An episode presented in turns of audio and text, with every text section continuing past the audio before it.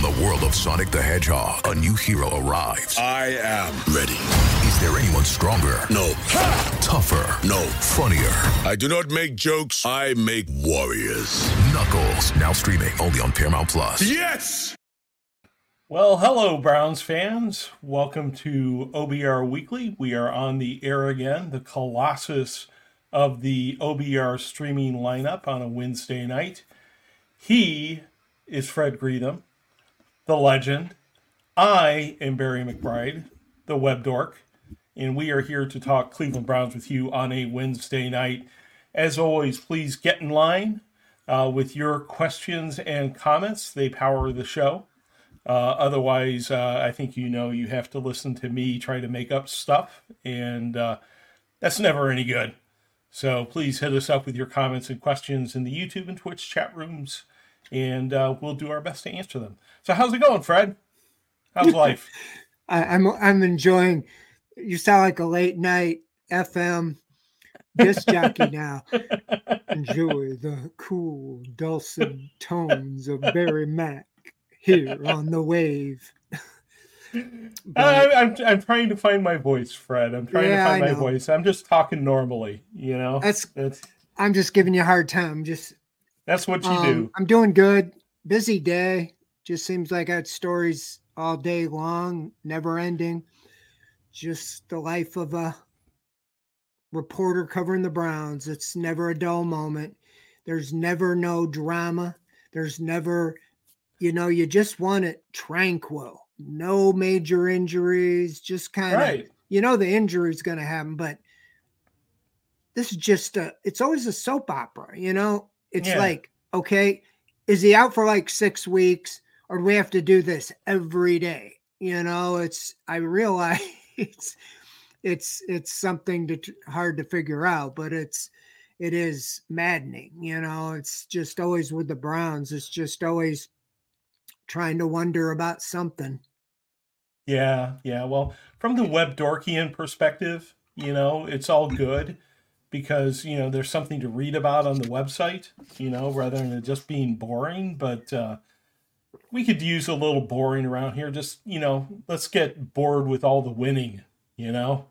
That would be well there's a lot little of to write about when they win and boring i mean i'm finding stuff you know like i wrote on the turnovers how that's defying all odds that you're the worst team in the nfl and the best Mhm. Most important takeaway other than points and you're have a winning record you know and just you know it, it's fun stuff to even research and talk about because you kind of know that you know that despite the things that went wrong, they're still in a pretty good position. Right, right. Well, we'd like to find out. You know, one of these years, we'd like to find out what it's like to cover a team that's boring without controversy and just goes out and wins every week. Maybe uh, this stretch of games coming up, we can uh, start finding that out a little bit. Hey, we've already got some questions coming in. Thank you, folks. Appreciate it. Uh, keep hitting us up. Uh, Fred, let's start with the big subject of the day. Uh, obviously, Deshaun Watson spoke to the media and when that first hit the airwaves, uh, you know, that he was going to talk to the media, I think a lot of people figured, well, that's a positive, you know, maybe that's a sign that he's going to play and all that. But uh, after consultation with all the experts on the OBR staff, all the medical experts on our staff, uh, we sort of concluded that uh, we're no closer to finding out whether he's going to play on Sunday after he talked. Uh, is that your prognosis, sir? uh, about Deshaun Watson. Yeah, pretty much. Um, I think it's a step in the right direction because last week it was a major flag. He speaks every Wednesday to the reporters. That the quarterback speaks. That's just I don't care if it's Baker Mayfield, Jacoby Brissett. It's always the starting quarterback. Yeah, And so coming off the bye, we expected he would speak. Um, he did not. Then he did not practice. So I think there was some flack being raised to the PR staff that why didn't he at least talk? But right. um anyway, he was we got word this morning he would be there for his normal session. Mhm. Um, I took it as a positive. I took it as he cleared up some things. I also took it as he is a little uncertain, but there is a little bit of this still. Um, they're they're trying to use, I think, the the question about the whole issue to their advantage. I don't know if that fools the Colts, just like we said last week. Mm-hmm. I don't mm-hmm. think the 49ers cared, you know, and I would think the Colts would prepare for Watson and anything less would be okay for him. So, right. with that said, um, yeah, he, if you listen to it like I did, you come out of there with several things. You know, some things he kind of contradicted, you know, he's his interpretation is a strain is also a tear, although a very micro tear or a little, you know, cut type of thing in there. Mm-hmm. Um, so it's it's really you know getting into the minutia with it. The the the pointed question he was asked has he turned up the heat and and thrown with high velocity to test it? He just then def, deflected it to uh, we're doing you know what the doctors you know trainers are prescribing and we're staying within that means which right. he didn't say to what degree that is. So you could say that's a little gamemanship because he's been doing that indoors so nobody's really seeing it. So maybe he's about there. He did say you know when asked how close or where are you in the process? And he says, finishing it up. I took it as, okay, he's just in that end stage. I mean, I was on the radio today and I was asked, wouldn't an 80% Watson be better than a, you know, 100% Walker or whatever? And I would agree with that. Mm-hmm. But in his explanation today, and I can't disagree with this, unless he knows he can throw the ball without hesitation – in the back of his mind, if I throw the ball, is it gonna hurt or not so much hurt, but set me back, you know, three weeks, six weeks, whatever. Right, right. And I don't think you know that. And when he said nicking it up, I think what he meant is they're saying go a little further, go, you know, every day and see how he responds. Cause he made it sound like he was doing things like a pitcher throwing, then resting, throwing, then resting. So, and see how it responds. So, I would almost think he would have to practice tomorrow and then see how it responds Friday. But I've been saying that for a while. If you look at the injury reports on most teams, people get excited and you see the stars DNP on Wednesday and mm-hmm. then they're fine. They're out there Thursday even the guys with some injuries that you're concerned with, they're DNP on Wednesday and Thursday, maybe they're limited. So I wouldn't write it off for this week, but I surely would think that he needs to be out there at least limited a little tomorrow. Right. Because Friday's just a walkthrough. And I really don't think this coaching staff would go into something with a guy that didn't practice. He hasn't practiced. It would have been the 24th of September when they played the Titans. So Sunday would be the 22nd. So even if he's thrown inside, he hasn't thrown the game or practice if he doesn't practice this week in a month. So right. I think it's kind of safe to say if he doesn't practice for sure, I would think he would be out this week. And it, it really baffles me and I think what caused the confusion, he did explain this, and I'm taking him at his word. He said they thought it was just a bruise all week before the Ravens. On Saturday is when they got the results that it was a rotator injury, and they said typically you're automatically set that one out. That was Saturday. And he said, he said, let's just wait till Sunday morning and see how it is and test it out. Well, they didn't get too far into the testing and he couldn't do it. So that's mm-hmm. where I think that's where a lot of the confusion came because you thought he was going to play and then he was telling everybody and then it was like a complete shutdown now for like over 2 weeks. So I don't know what to believe. Um you know, you can hear a lot of things in his comments. You know, one thing you think is optimistic, then the other one is, oh, he's in, he's out. He did say a big clarification he made was that he will not go out there and jeopardize the team. Mm-hmm. Um, if if it's better for him to stay out, if he can't make all the throws and do what he needs to do, that he would turn it over and PJ Walker would do hopefully what he did last week, but maybe a little better. So I just kind of take everybody at their word that they're not completely sure yet, but it isn't surprising he didn't practice today.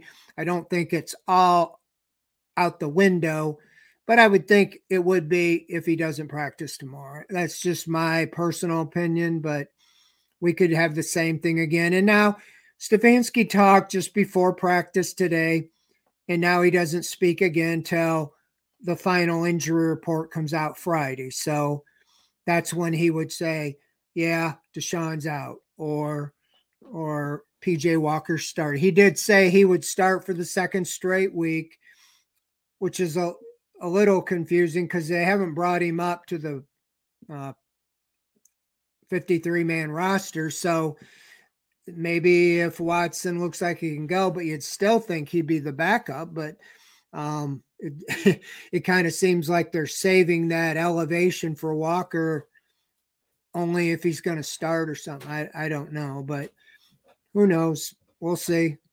Yeah, kind kind of humorous to me that we have so many people there frantically reading tea leaves and insiders floating out, you know, all kinds of rumors about uh, you know which muscle it is that tears, and it turns out it's a micro tear in his rotator cuff after they did the MRI. Uh, I also have a rotator uh, minor tear in my rotator cuff on my throwing arm, uh, which that and my untold wealth is the only things that I have in common with Deshaun Watson. I also cannot throw a football very effectively uh, at this point in time. Hopefully, well, I was going to say will. it probably doesn't affect your throwing. no, it didn't affect my throwing. um, but at any rate, um, but uh, we have a lot of people who've been spending a lot of time trying to read the tea leaves, and we heard after that first game he was out. Oh, it might be four to six weeks, you know, and that's what it's turning out to be. Well, he weeks. did say it's day to day. It could be I could be ready today, tomorrow, Sunday, next yep. week. It could even be two weeks. Well, two weeks is the six week mark, you know, and you have to mm-hmm. think with all the treatment he's been getting. This Sunday, the day of the Colts game, would have been the fourth week anniversary. So, you know, he's right at the four, you know, right. when it was two to six weeks, he's right in the middle or at the beginning. So I don't know. I mean, it, it's really going to come down to can he make that throw that's necessary, you know, in the game. And uh, I don't think anybody's really going to know, you know, but I don't think they're going to push it if if it's any question in there. It's just, you know, everybody wants. We're in a black and white society, you know, yes, no, you know, and a lot when it comes to the athletes and the injuries are same thing with concussion, you know, it's like mm-hmm. Anthony Walker. Is he going to get out of the concussion protocol? Who knows, you know, right. and it's it's always up in the air. So I guess the good news is you won a game without him. I don't know if you can press your luck. Everybody would say, "Oh, the Colts aren't as good as the 49ers." but I don't like their chances if if Watson doesn't play because you just can't expect the defense to do every every week shut mm-hmm. them out completely.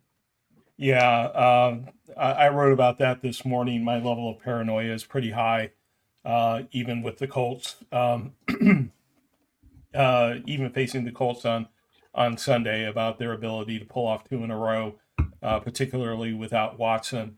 Um, so uh, that muscle heals when it heals, and then he'll show up.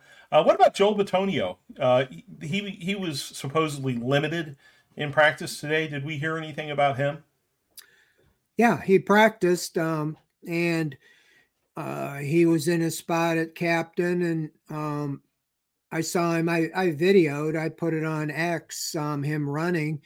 He looked pretty good to me. We didn't talk to him. Probably talked to him. Usually his day's Thursday.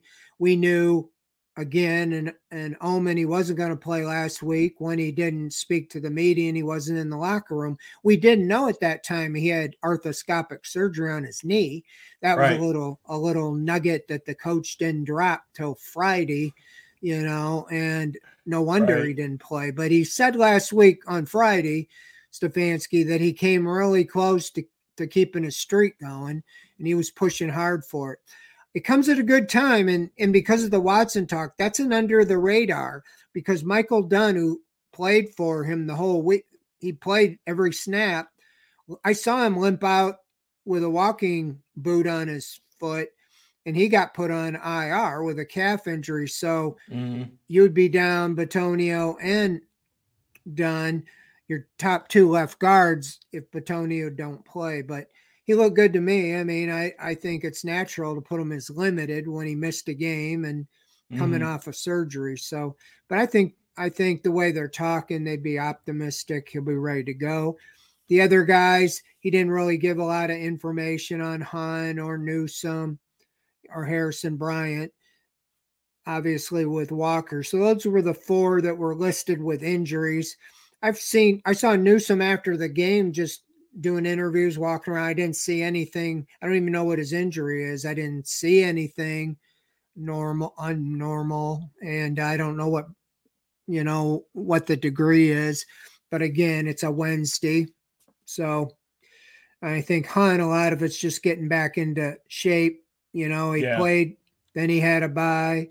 Now he's coming off a couple weeks. So anyway, I put a video. It's kind of, I thought it was funny because Hunt didn't practice and the other two guys, or Pierre Strong's was working in special teams and Deion Jackson. So with the running backs was just Jerome Ford.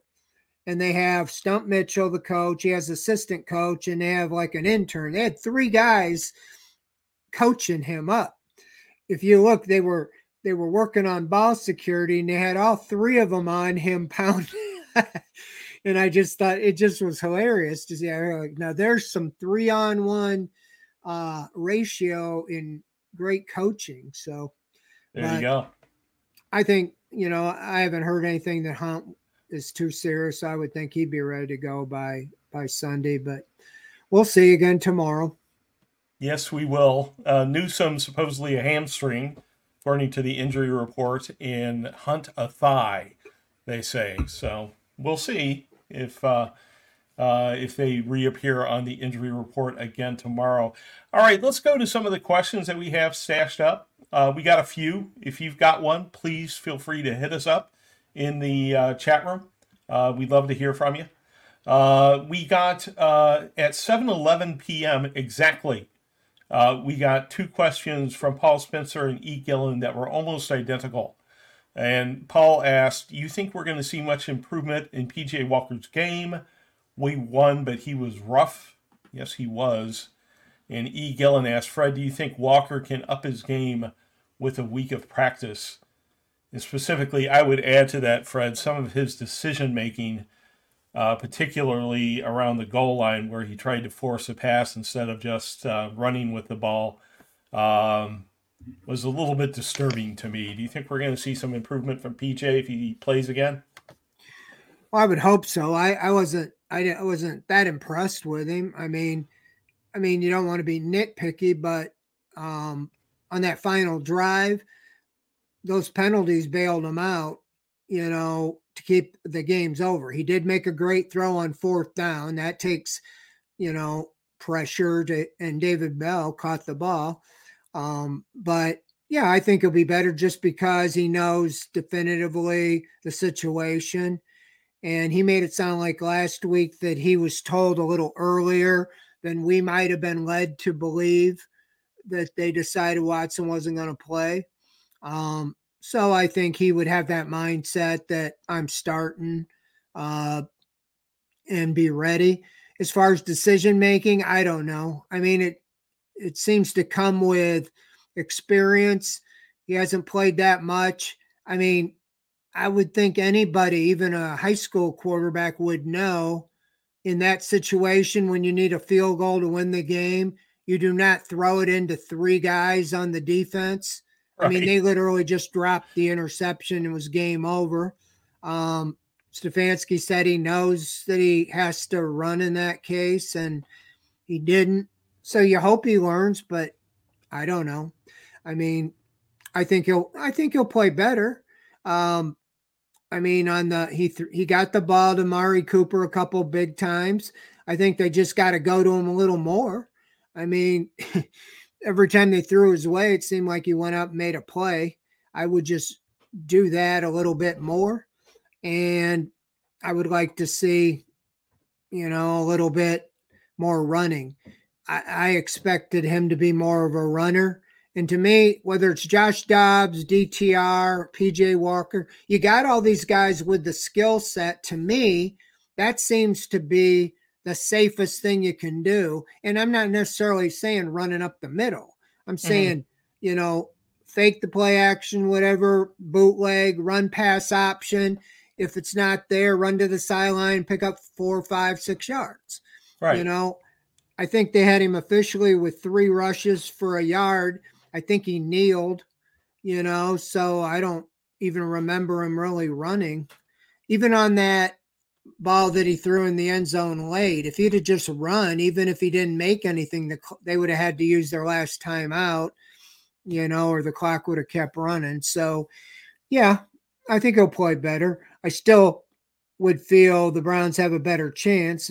Obviously, if Watson was playing, I don't know how many times you can, you know, push Lady Luck right. that you're going to have a guy miss a field goal to end the game or or any of a number of scenarios there. But the offense did have a lot of mistakes. I mean, penalties called back. A lot of people forget that that play to Njoku, 32 yard touchdown, got called back on the hold by Wyatt Teller.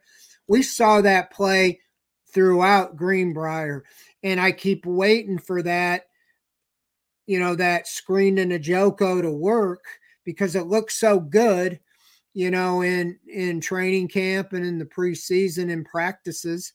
And uh, you know, it's unfortunate it got called back. They never really tried it again, I don't think. And so it's like right. Same thing with the pitch to hunt, you know, it's like, hey, if it worked, how about trying it again until they stop it? But exactly. anyway, we'll see. We'll see what happens. Well, let's keep going back to the questions and the comments that uh, I've got saved up here. Uh, let's go to Raphael. He's commenting on my level of paranoia. He says it's not paranoia. Uh, it's experience and history with the Browns. Follow a great win with a bad loss against a team on paper the Browns should have beat. Uh, does seem to be uh, even this season, Fred. This this team's been on a roller coaster. Bengals followed by the Steelers. You know, and then uh, we had uh, you know our third game followed by the the Ravens. It's just been uh, it's it's it's been quite the downer, uh, the up and down, you know, sort of roller coaster well, season, and we hope that doesn't happen this week. Win loss, win loss, win. You know, it has been roller coaster. They haven't won two in a row. And for all the excitement about the 49ers uh, win, a loss this week kind of to me takes that all out of the picture because yeah. you have to win games you're expected to win. The good news is in the five games, I mean, the 49ers are clearly a good team. The Browns beat them. I think most people would have assumed, especially with the hand they were dealt, they're very, very fortunate to win that game. And as you wrote, mm-hmm. any given Sunday, that was any given Sunday. Yep. But the previous four games, I don't think you can look at any of those teams and say those teams are clearly better than the Browns, and the Browns should have, you know, lost all of them. They're clearly as good this year and com- compete with the Bengals. The Steelers, the Browns handed them that game. Yeah, you know, there's no definitely. the offense gave them two touchdowns. And what I said with the 49ers, the offense just can't lose the game. And they almost did. That interception you know, almost cost them the game. The Ravens, you could say the same thing. The, the offense gave them two touchdowns. Of course, Mhm. you didn't have Watson playing. So that's what it comes down to is if Walker plays this week, it's almost got to be a game management with no mistakes. If you take out the mistakes, I think the Browns win that game even more easily last Sunday. So no mistakes, and the defense has to start getting takeaways. As I wrote, it's unbelievable. They're tied for the worst in the NFL with only four takeaways all year. And they are tied with the Patriots, 31st. The Patriots are like one in five. In the bottom 12 teams in that, I wrote a story. It's up there today. It kind of got lost in all the news. The Browns, there's only one other team that has a winning record that has a negative turnover ratio and happens to be the Dolphins, but they're much higher up on the list than the Browns are. So Mhm. you get you have to start quit taking taking or giving the ball away and i i'm confident they're going to start getting takeaways they have they have playmakers on this defense and and it's just a matter of time but they got to quit giving the ball away and giving the you know giving the defense i don't know how many touchdowns overall they've given up but i know three of them were basically well actually four of them were basically gifts um, and you could even say five. Two, the Steelers scored. You know, the third one, Jackson scored after an interception returned to the 10. So they only had to, they only had 10 yards to defend. Last in the in the 49er game, they returned the interception to the eight. And then that other Ravens one was to the 38. So that might be a little where the defense should have maybe stopped them. But four of those touchdowns were just totally gifts from the offense. So Mhm. you got to eliminate that. And Absolutely. then then you have a legitimate chance. Without Watson, worst case scenario, Walker manages the game, no turnovers. The defense does their thing. You even get into a field goal game. I still think the Browns, you know, can hold the Colts under enough points that the offense can score enough to win. Right. Well, one of the things to watch out for is that the Colts have a pretty good field goal kicker who uh, outdueled Justin Tucker, you know, a few weeks ago. Uh, to the Browns. To the benefit. Browns, special Yeah. team kicker of the week. Yes, yes. He's kicked uh, four 50 yard or more. And that was what everybody was worried about because he was a 50% kicker from over 50. And now he's four for four from 50 or more. And he's kicked one in the last four games, which is a franchise record. So say what you will about the kicker, and it's indoors. So I think Right. that he should be able to hold his own over there. Well, I hope so. I hope so. I hope we don't uh, get done to us what uh, the Ravens got done to them uh, playing there in uh, Indianapolis. Uh, I'm going to ask a question out of Ask the Insiders because it leads to a question that we got asked in the chat room. Uh, and uh, this actually ties into something we were talking about last week. Bernard Two Thousand in Ask the Insiders asked a very simple question. He asks, "Are our receivers, wide receivers, the worst as a whole, the worst in the NFL?" And if you see any rankings of uh, wide receivers, yards after catch, things like that, there's a case to be made, Fred, that this group is not a very good group of receivers. Uh, I just like your your take on that. Not that you've evaluated all 32 groups of receivers, but uh, you know, what's your impression on the receiving of, of the receiving corps so far? I have been underwhelmed. I mean, I I don't know what the other receivers, you know, the top teams, but I even the Chiefs, you know, the they went out and made a move to get Mecole Hardman back, and they don't really have any standout since Tyreek Hill's gone. They're they're standouts, they're tight end, but again, this kind of goes back to Deshaun Watson. We started to see it in the Titan game. When you have a, a really good quarterback play, he starts, he throws open receivers, and the average guys look a little better. Um, and so that's that's the one thing. Elijah Moore, either they're not using him right or or he isn't what we were seeing in training camp in the preseason. Hello, everyone. It's Micah Richards here. You might have seen me on CBS working on their Champions League coverage over the last couple of years. I wanted to tell you about an exciting new podcast that I've been working on. It's called The Rest is Football. It's me, alongside Gary Lineker and Alan Shearer, two absolute legends of the game. The show combines topical debate from the world of soccer along with outrageous tales from our careers. And I mean, outrageous. Just search The Rest is Football wherever you get your podcasts. All the best from Big Meats. Paramount Plus and the National Park Foundation present A Mountain of Zen. This Earth Week, you can live stream seven national parks for seven days on Paramount Plus. Paramount Plus, official streaming partner of the National Park Foundation.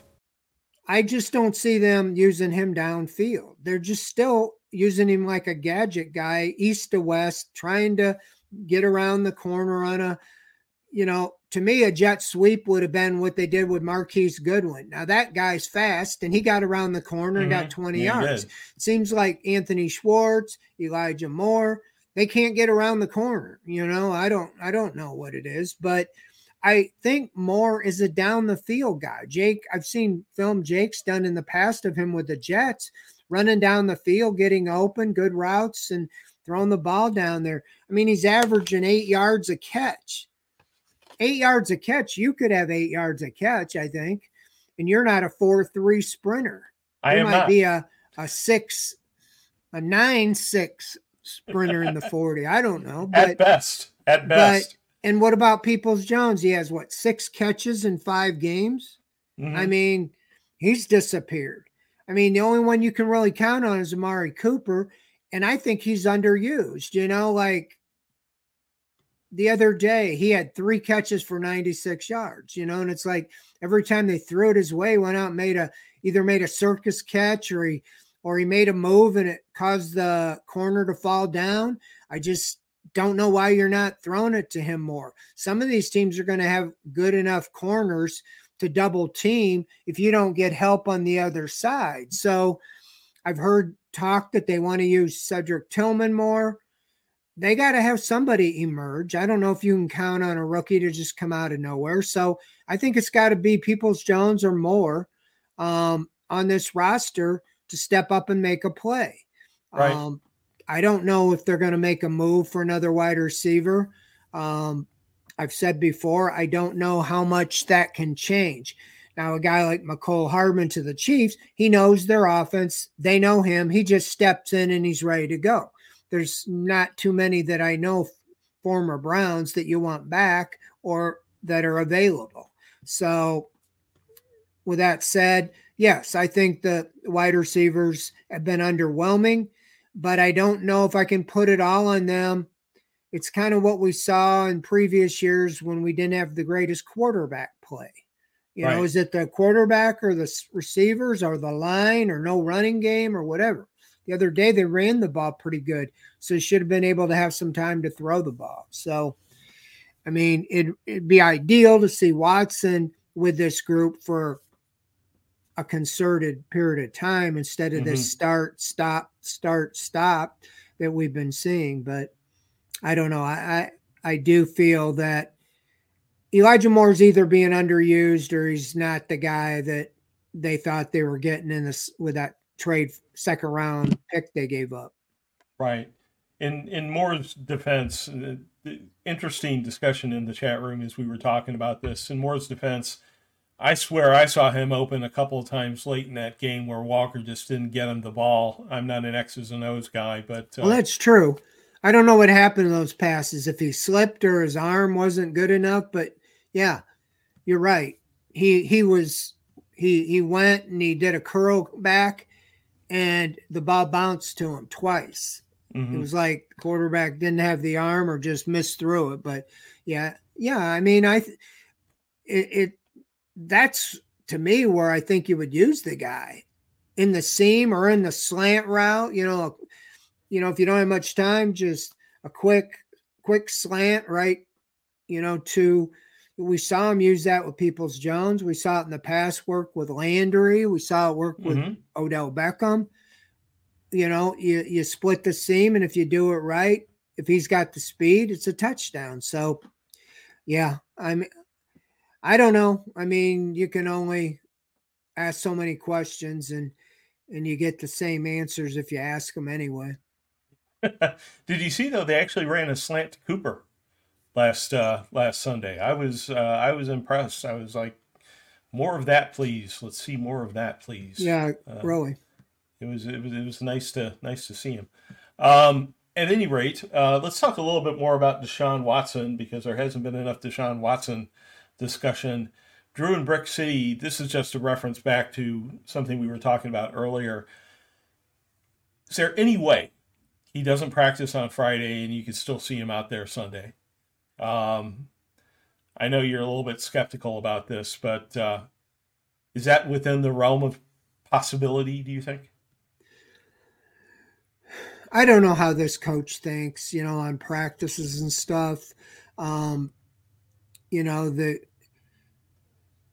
even when Mayfield was injured, the only time he didn't start was when they played on Sunday and they had a Thursday night game and he just wasn't cleared or wasn't ready to play. And he was forced to play Keenum. We kind of have this in reverse now.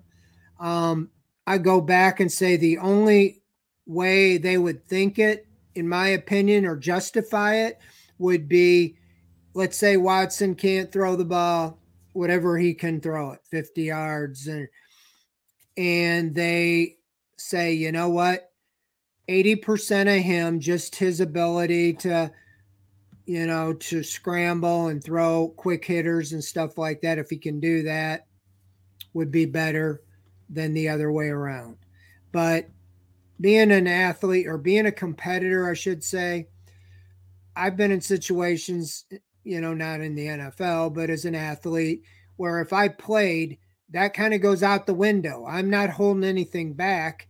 And I'm Mhm. afraid if they don't think, if he isn't 100% cleared, or he can show he can do everything with no pain and no restrictions, I don't think they want to put him out there because they know that they can't they can't reel it in if he sees something and he tries to throw a 50 yarder and he and he injures the arm further Right. you know? I don't know. He didn't seem to know the answer. He didn't think from what the doctors have told him that he can injure it further. Mhm. but you would think if it got injured in the first place that you could get the same type injury again. And so you know the defense is going to target to try to hit that shoulder that's why they're so careful about giving out information on injuries because they don't want to tell the other team that Greg Newsome now they know he has a hamstring. So if he plays, you'll see him testing him. Mhm. And you know, I've had coaches, you know, retired tell me that's why they're so secretive about injuries. They don't want, Right. you know, their guys them to know the extent of the injury.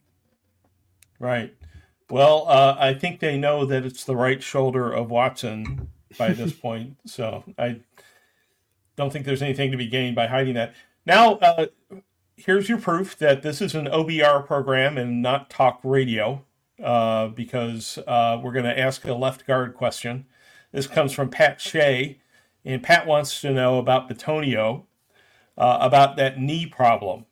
Uh, do we know if he's been struggling with that knee since game one, or was it more recent? And I don't want to read into this question. I don't know what Pat's motivation for asking the question was, but you know, maybe Bitonio's been a little bit off this year. We're, you know, the the offensive line on on that side hasn't been as awesome, perhaps as it's been in years past, and just maybe sort of wondering if if that knee might have been part of the might have been slowing down Bitonio down a little bit. Well, we haven't been given any definitive information. but Bitonio might say a little more tomorrow when he talks, but Mhm. I do think that, yes, this is something that has occurred likely since the beginning of the season because I think JC Tretter had something similar a couple when he was here. and he had a scope. I remember a week before the season started, and he was ready for the opener. There's no way Bitonio wouldn't have had that cleaned up before the regular season if it was bothering him in the preseason or in training camp, in my opinion, because right. he waited till the bye week, had it done immediately with the hope he'd be ready for the 49ers game. And according to Stefanski, he was very close to being ready. So that tells me he didn't want to have the surgery, but he was on the injury report every week with a knee. And in the past, when he sat out, it was called rest. Now it said knee, rest. So, okay, what was it? A knee or rest? So that right. there was something in there. And I'm, I'm not a doctor, but I don't know if it's cartilage or whatever. There's probably something rubbing in there mm. because if he was able to come back in 10 days or whatever, it was probably not too big of a deal, but it was probably enough to nag or irritate him. Right. You know, and so it might have affected. I just don't know when that occurred. If it was game one, game two, what, practice, whatever. But right, he clearly waited until the bye with the hope of not missing any time, and it looks like maybe only one game, which would, to his credit, you know, mm-hmm. would have mm-hmm. been, you know, pretty pretty miraculous. So, yeah, I think I think it has been bothering him, and I I saw that some of the grades and things weren't. he wasn't having the greatest year. He's probably playing less than 100%, but less than 100% of Bitonio was better than most other options they had. So sure. I did sure. hear Dunn played the whole game on that calf injury and gutted it out. And I don't know how he graded out, but he must have done pretty well or held his own. So, you know, it's a big plus getting Bitonio back. Hopefully, they're they're going to need him, you know, as they get things going from here on out. Right, and you would think it would help Jed Wills a bit uh, as well uh, with uh, with his work. Uh, a little bit more on Watson. Uh, Raphael asks, have there been any confirmed reports that the Browns have talked to the Vikings about Kirk Cousins? I've not heard any. Have you heard any, Fred? I've not heard any solid rumors about the Browns and Kirk Cousins at all. No. Uh, although there's I, I, don't I don't know. Obviously there's a connection between you know mm-hmm. And Andrew Berry, but um, they may have talked, but I cannot see them talking about bringing in Cousins at this point in the season. I mean, okay, again, this is just my opinion. I don't think Watson is, if he doesn't play this week, it's not more than two games, you know, right. that he would be out. It'd probably take two games to get a quarterback up to speed. Certainly wouldn't be ready to go this week, mm-hmm. you know, because they would have put him on injury reserve. You have to miss four games. And even if you would have done it after the bye, say you didn't, you couldn't have done it for the Ravens game you still this would be the second, and that would take you Seattle and Arizona. So they have to think he'd be able to play at least by the Arizona game, or you'd put him on injury reserve. Yeah. If or if you would have really known before, if a lot of people think they did know, well, then you would have put him on before the Ravens game, right there bef- when you found out he couldn't go. Got that game, got the 49ers. This would be three, and the and he'd be you know, good to go, you know, mm-hmm. sooner and later. So right. I just, you know, any quarterback thing, they have to measure it up and say, are they better than what they have now? And it took a month for Walker to get up to speed. They made it sound like he wasn't really ready. He even said he wasn't really ready until last week. So mm-hmm. that might also been why Thompson Robinson started against the Ravens. So uh, even a veteran would take a little time, you know, to get up to speed. Right, right. Um, so yeah, no, uh, no rumors about that that have any validity to them from from our perspective. Uh, and the cost for Cousins would not be cheap uh, for a rental. Uh, that's for sure. Um, uh, another point on uh, Watson uh, from E. Marcus Gray. He said he was glad to see DW engaged on the sidelines killing the rumors about disconnect with teammates. And it was interesting. I wrote about all the conspiracy theories uh, last week, Fred. You were talking earlier about how everybody wants definitive information. No one wants, you know, uh, things to be fuzzy, you know, about what's going to happen. Well, every time there's any doubt, conspiracy theories seem to pop up. And there were conspiracy theories about Watson having problems with teammates or Stefanski or what have you. And uh, uh, his behavior on the sidelines last week pretty much helped disprove any of that sort of stuff, don't you think? No, he's all in. I've talked to players. I mean, he's he's chomping at the bit bad wants to play. I was told, you know, that missing the 49ers game, he was he was pretty upset. He wanted to play. He wants to play. He does not want to, you know, the you know, he he was asked about that today about people have questioned his toughness that he just didn't want to face a tough team like the 49ers or or the Ravens and he said, you know, he basically said that you know, it's not true. You know, I want to play, but I'm not going to hurt the team and doing everything I can to get back out there. So it's one of those things that you can go back and look at his history. He played with a torn ACL when he was at Clemson. And, you know, it's been, uh, you know, it's been well talked about his broken ribs and punctured lung when he was with the Texans that he went and played against mm-hmm. Jacksonville. He couldn't fly, so he took a bus to get there. And he said it's not pain tolerance, it's just being able to do everything that's required as a quarterback, right. and he doesn't want to hurt the team. So he says he's heard, you know, the people question his toughness and all that, but so that just, you know, and that's the the downside, obviously, as we all know of the internet or Twitter or X or whatever, Facebook, any of the things. It's a lot of anonymous people taking sniper shots at everybody, you know, and I've I've had quite a few of my own shares. Yeah, yeah, yeah. They're they're out there. Uh, the loonies are out there, and they're very very uh, prevalent on X slash Twitter. By the way, if you have had it with X slash Twitter, you can find the OBR on Threads you can find the OBR on Blue Sky. You can even find Barry McBride on Post.news. I'll rename it the OBR if enough people follow me there.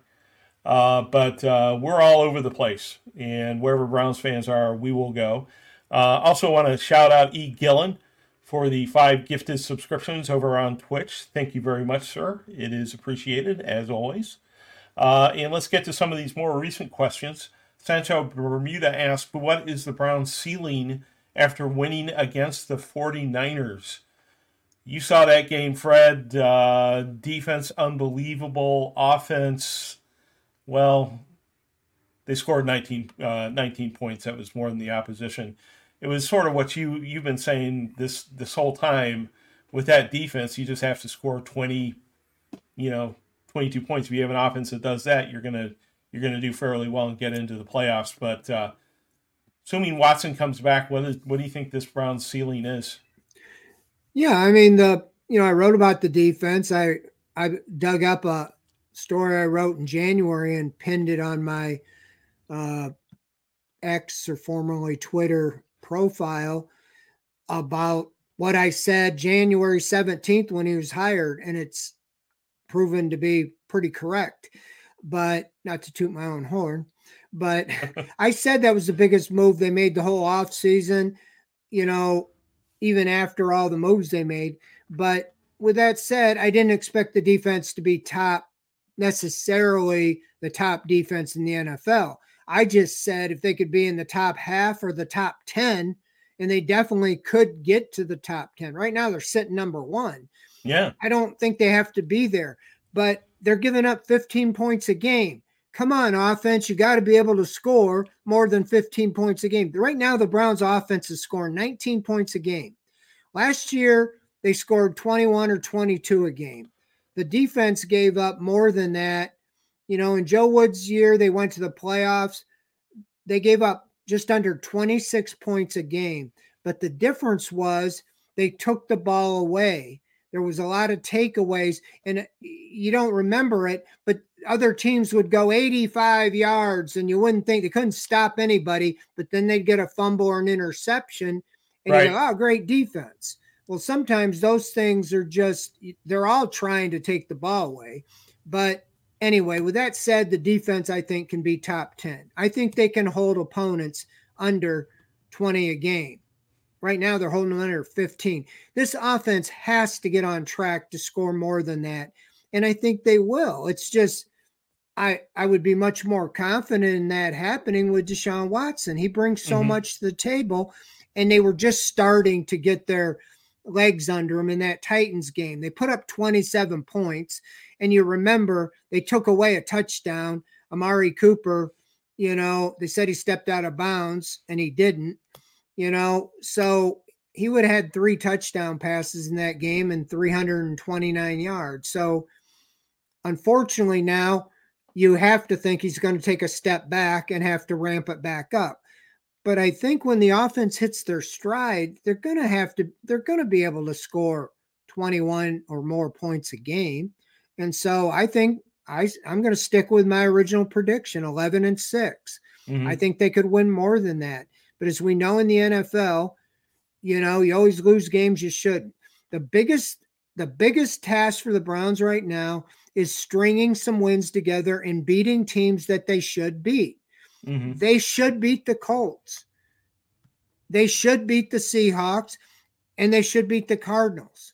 Now, of course, you got the word that Kyler Murray's going to target to be back for the Browns game, you know, on against the Cardinals, you know, and and so all these things being said, who knows what's going to happen?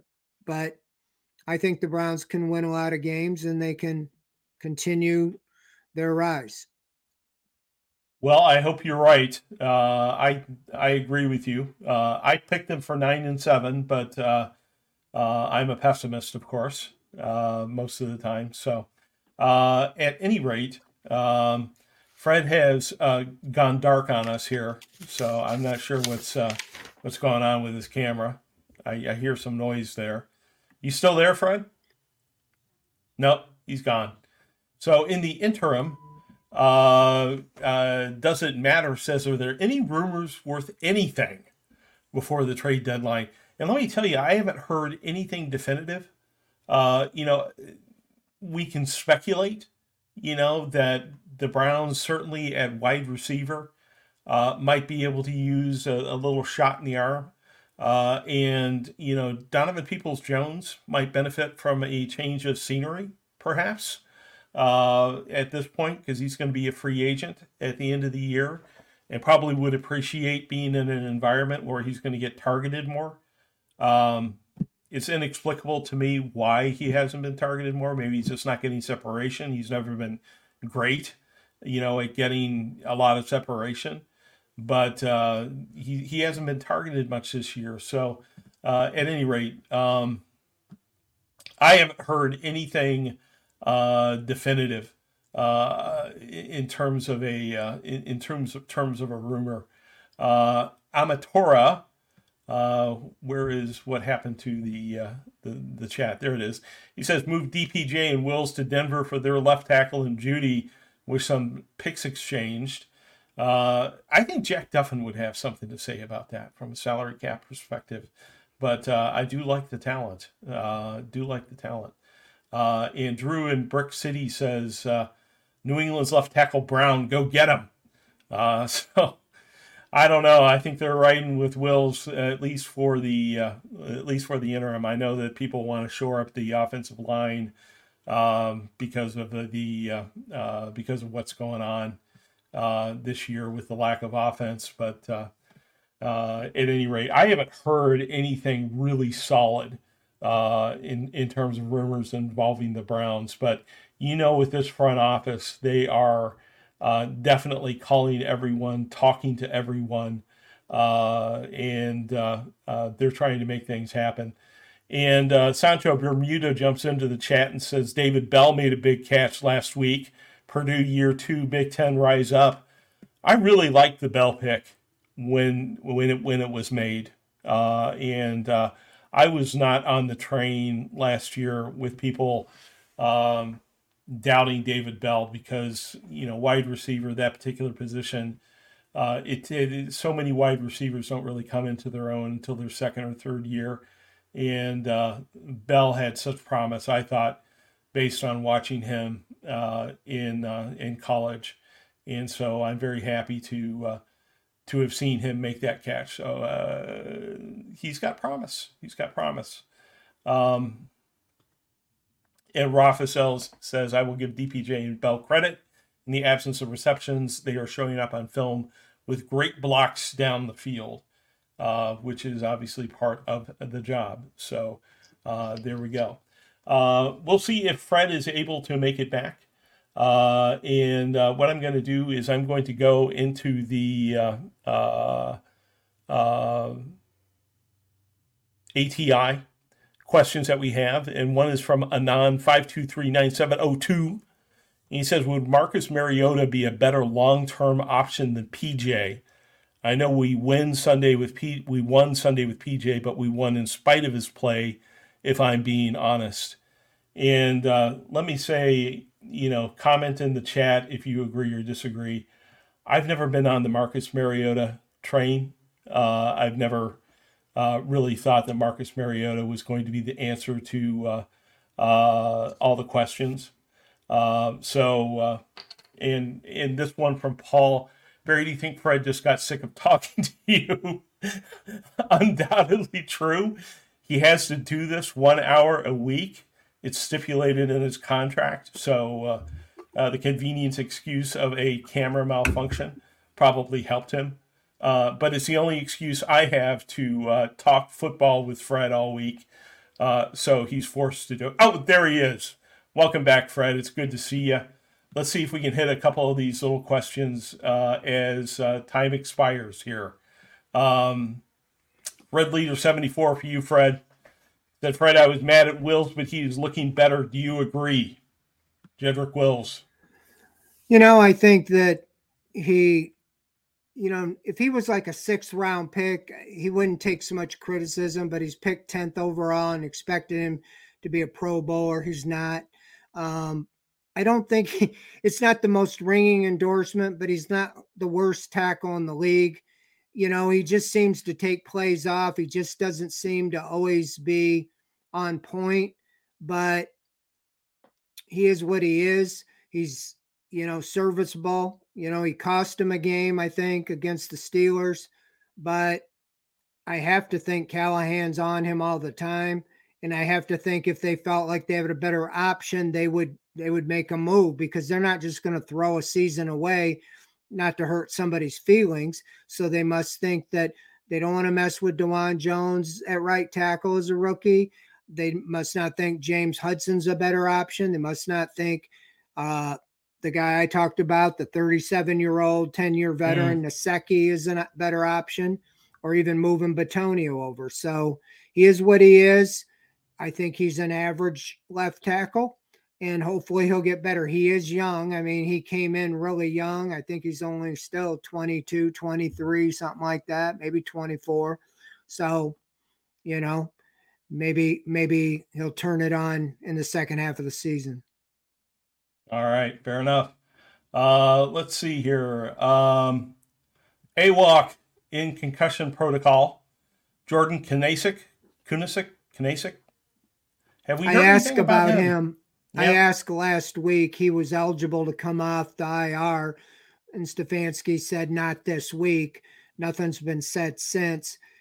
Usually, you have like three weeks to bring a guy back, and they didn't do it. Normally, they do it on Wednesday, so I guess that he's not quite ready because with Walker in the concussion, I would have thought he would have been a natural replacement, but I guess not. All right. So nothing on that front at this point. And uh, our last question of the uh, of the night comes from OG Philly. Uh, he he wants to know, uh, for for reasons of his own, uh, maybe he watched the press conference and, and suspected this, but he wanted to know if Stefanski seemed more irritated than normal in today's press conference. He's tired of talking about Deshaun Watson, you know, and not knowing the answers and not giving out anything, you know, and it's I don't know if he was more irritated. Um he he clearly is tired of talking about a situation that he doesn't seem to really know the definitive answer to it. Um, it's not like, okay, on this day, everything's healed or whatever. I don't think they're holding out and saying, we know he's playing, but we're hiding it from you. Um, you know, at least to this point, I think they really are kind of waiting. And that's why sticking with the day to day. Plus, you know, they were being, he was being kind of ridiculed and Barry when they said we expect him to be ready after the bye, you know, and everyone, mm-hmm. I thought you be ready after the bye. So they're like, we're not saying anything, you know, and I get that. So I don't know. He was, he's just, you know, his press conferences are getting shorter and shorter because everybody knows a lot of it. It's right. almost a waste to ask questions about it. You have to ask, but even even Friday, it's like those are the shortest one. He basically said, This guy's out, this guy's out, this guy's out. And that answers what we were asking all week, you know, if they're gonna play or what. And and then it's like, okay, he's done. So yeah, I just think, you know, we talked to him in Greenbrier and he said, I always wish, you know, you guys would always upset that I don't ask answer the questions that you ask I wish you would ask questions that I want you to ask, you know, which, mm-hmm. you know, was a little giggle time, but, you know, it's, it is what it is. He's going to be, that's the path he's chosen to go on. Yeah, absolutely. And uh, there's speculation here that I like to end the show early. That's not true. I like to be punctual. Uh, the bourbon gets uh, better at eight o'clock, right on the dot. So we are going to end at 8 right on the dot, just like we should, so we can all keep our appointments after OBR Weekly. And uh, Fred, as always, sir, thank you very much for your, your wisdom, Sensei Fred. And thank you, everyone, for attending and hanging out with us uh, while I bothered Fred with uh, all my questions and chatter. And uh, please join us again next week at 7 o'clock uh, hopefully following a second win in a row against the Indianapolis Colts on OBR Weekly. We'll see you next weekend or next Wednesday, folks. Later. Thank you. See you. New CBS Sunday. You collect rewards, right? This is how I make my living. When something is lost, everyone's looking for something. He finds it. You strong swimmer? So so. So so. So so's okay. Justin Hartley stars. How you survive, you make quick, smart decisions, and you never let panic take the wheel. Sounds cool. It is cool, actually. Very cool. Tracker. New Sunday on CBS and streaming on Paramount Plus.